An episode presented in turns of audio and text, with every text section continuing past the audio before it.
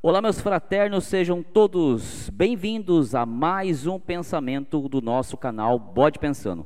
Antes de começarmos esse nosso pensamento, quero agradecer a todos vocês pelo carinho e pelos comentários que vocês fazem aqui nos vídeos no YouTube do canal Bode Pensando e nas demais redes sociais do Bode Pensando. E quero aproveitar para você que está chegando agora no nosso canal através deste pensamento, eu quero pedir para que você se inscreva no canal, ative todas as notificações para você ficar por dentro das nossas lives, dos nossos vídeos e de todo mais conteúdo que a gente coloca, disponibiliza aqui para vocês no canal Bode Pensando com muito carinho, com muito respeito tá bom? E para você também aproveitar e compartilhar esse vídeo, compartilhar esse pensamento ou qualquer outro dos vídeos que temos aqui no canal Bote Pensando com aquela pessoa que você mais gosta, aquela pessoa que de repente está com a mesma dúvida que você, está com a mesma pulguinha atrás da orelha com relação à maçonaria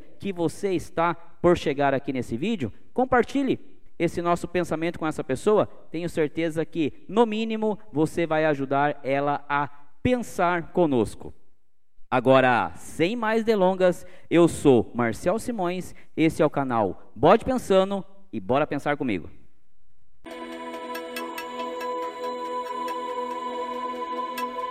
Hoje vamos pensar sobre a hierarquia na maçonaria. Quem comanda a hierarquia? Quem comanda a maçonaria, tá? E para refletir sobre este tema, nós vamos começar então vamos partir de baixo para cima nessa nossa pirâmide de comando da maçonaria. Então fique comigo aqui nesse pensamento para a gente refletir sobre o tema, ok? Vamos lá então. A primeira liderança, né, ou o primeiro comando, se assim preferirem dizerem, né, é a loja, é o da loja, né? Cada loja tem o seu comandante, cada loja tem o seu líder, por assim sendo. Cada loja tem aquele que irá conduzi-la, tá? Este é o cargo de venerável mestre. E como funciona? Quem é o venerável mestre? Como é que ele chega nessa posição? Ok, esse vai ser o nosso primeiro, nosso primeiro ponto.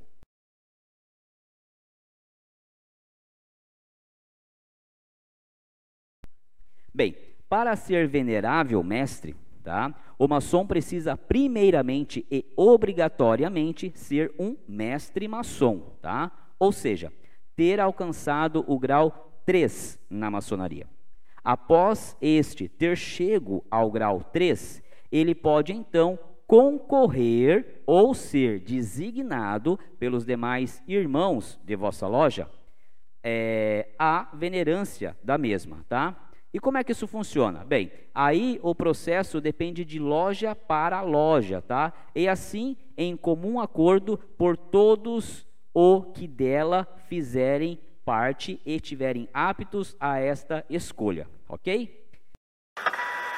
E como é que isso ocorre? Bem, nesse instante, ao ser designado é, venerável mestre, ou então ter passado pelo processo eletivo, tá? Este maçom precisa tomar posse deste cargo, tá? Do seu novo cargo. E para tanto, ele precisa ser instalado.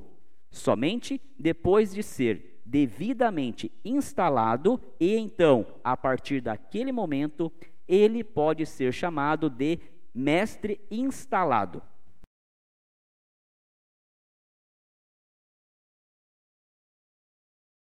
Tá? É que o irmão, então, como mestre instalado, a partir daquele momento, ele pode ocupar o trono do rei Salomão, exercer o cargo de venerável mestre de vossa, de vossa oficina, como com todas as prerrogativas que este cargo lhe convém, tá? Basicamente, é a partir desse momento que ele pode comandar e levar adiante o trabalho de vossa oficina. Depois, todas as lojas de sua cidade, tá?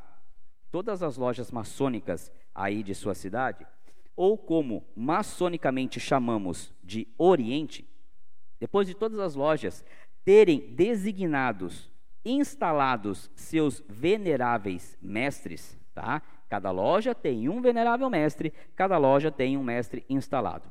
Então, depois de todas as lojas terem instalado os seus veneráveis mestres, devidamente selecionados, escolhidos ou é, é, votados, né? Estes precisam se reportar a uma grande loja, ou, se preferirem, a uma potência ou obediência maçônica, ok? Esta grande loja ou potência vai se vai ser dirigida, tá? Comandada por um maçom que através de um processo eleitoral onde todas as lojas que fazem parte da sua jurisdição irão participar, tá? Resultando assim, ao término deste processo eleitoral, a escolha do novo grão-mestre daquele Oriente, ou seja, daquela região e daquela potência, tá?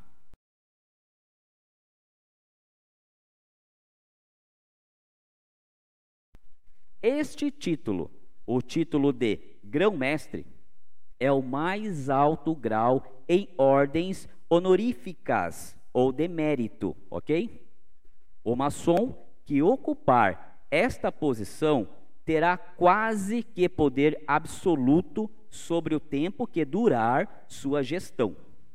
Tempo este que é igual para todos que neste cargo queiram estar, tá? Ou seja, se eu estiver como grão-mestre aqui da minha, do meu Oriente, da minha potência, eu vou ficar nesse período pelo mesmo tempo que o grão-mestre que me antecedeu ficou e pelo mesmo tempo que o grão-mestre que irá me substituir ficará, ok?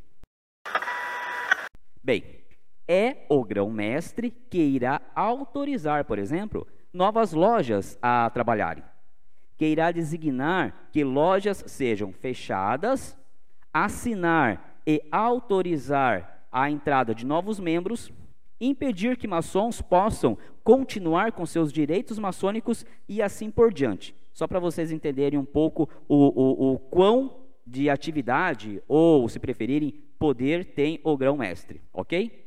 Ainda falando do grão-mestre e fazendo uma analogia, o grão-mestre está para a maçonaria como um presidente está para um país, tá? O que muda é que cada potência, cada estado tem um grão-mestre. Sendo assim, um único país, em um único país, né, se a gente levar em consideração que então cada país é uma potência, há vários mestres.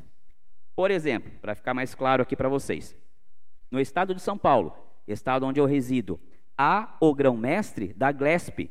E o que é a GLESP? É a grande loja maçônica do estado de São Paulo potência da qual faço parte. Há também o grão-mestre do GOP, que é o Grande Oriente Paulista, e assim por diante. Então, no estado do Paraná, por exemplo, também irá haver um grão-mestre para cada potência daquele estado.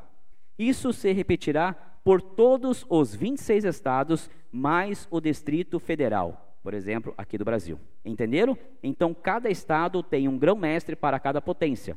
Então, no meu estado, por exemplo, existe alguns grãos mestres. Cada potência tem o seu grão mestre. Perfeito?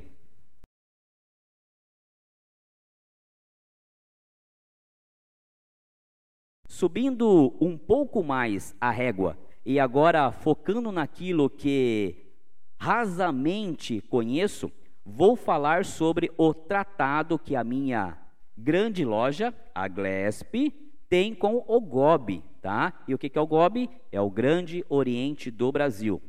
Tratado este que foi assinado em 15 de outubro de 1999. E olhem só vocês, foi no ano, exatamente no ano em que eu casei, 1999.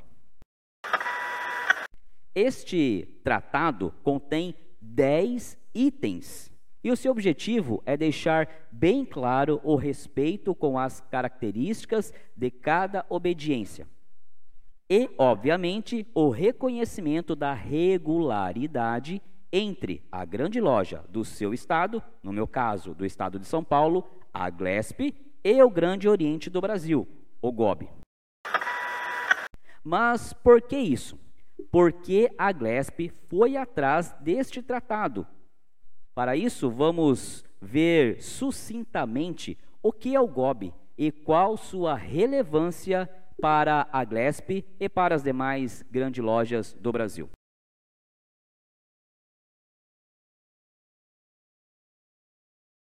O GOB, que tanto cito aqui no canal para aqueles que querem entrar na maçonaria e não conhecem nenhum maçom, e se você ficou curioso, é só ir na playlist Dica do Bode aqui no canal Bode Pensando e ver todos os vídeos que lá estão.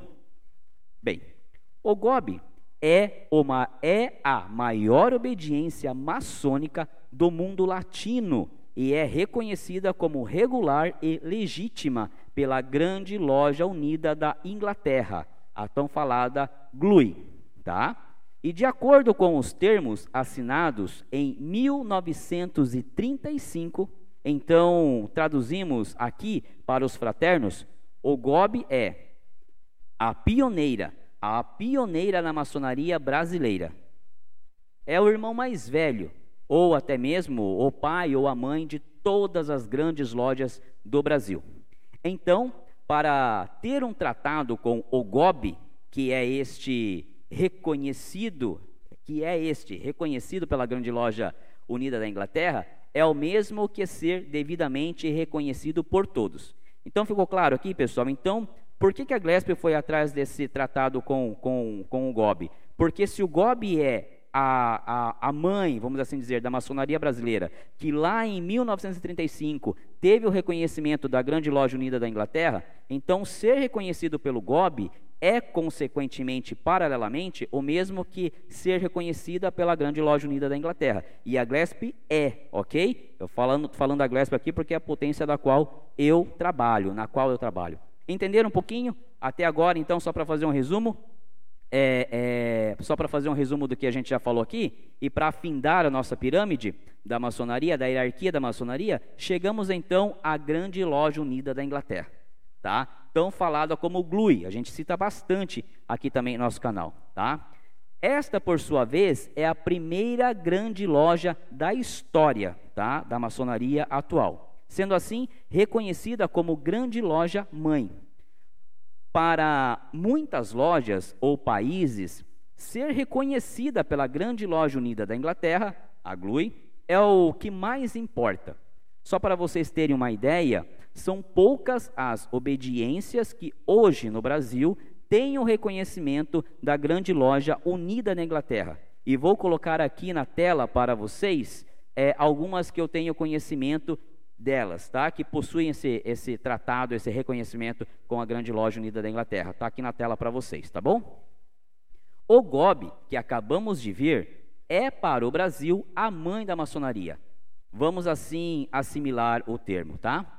E o GOB teve o seu reconhecimento pela Grande Loja Unida da Inglaterra em 1919, somente depois de quase 100 anos de sua fundação.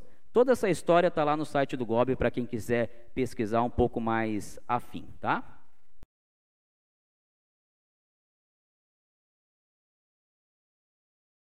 Então, pessoal, fazendo um resumo para vocês aqui de grosso modo, a hierarquia da, da, maçonaria, o comando da maçonaria, tá? Ele começa com o venerável mestre, tá? Que é o maçom que ocupou o cargo, foi votado, designado pelos seus irmãos e ocupa o cargo, o cargo de liderança por um determinado período de sua loja. Então, esse maçom é um mestre, ele tem que ser mestre, ele vai ser instalado nessa posição e, com isso, ele se torna o venerável mestre daquela oficina.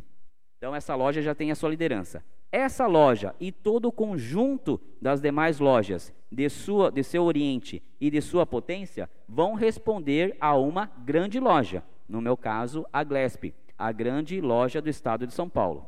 Essa grande loja vai ter um reconhecimento de uma superior, que no caso aqui a gente viu é a que a gente assimilou como a mãe da maçonaria brasileira, que é o GOB, que, por que é o Grande Oriente do Brasil, que por sua vez tem o reconhecimento da mãe da maçonaria atual, que é a Grande Loja Unida da Inglaterra, a GLUI. Perfeito? Entenderam?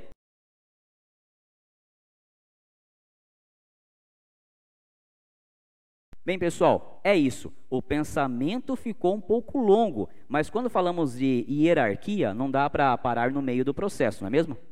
Gostaram? Eu espero que sim. Comentem aqui o que vocês acharam de verdade deste pensamento, que este vídeo é, sirva para que vocês consigam se localizar nesta pirâmide hierárquica da maçonaria e entender um pouco sobre como ela atua, sobre como é a liderança, assim dizendo, de uma loja e de toda a estrutura maçônica. Eu vou ficando por aqui. Não deixe de se inscrever se ainda não for inscrito, deixar o seu like, ativar as notificações. Aproveitem para ver os novos benefícios do clube de membros do canal, tá? Principalmente do, do membro mestre. Fiquem com Deus e até o próximo pensamento ou até a próxima live.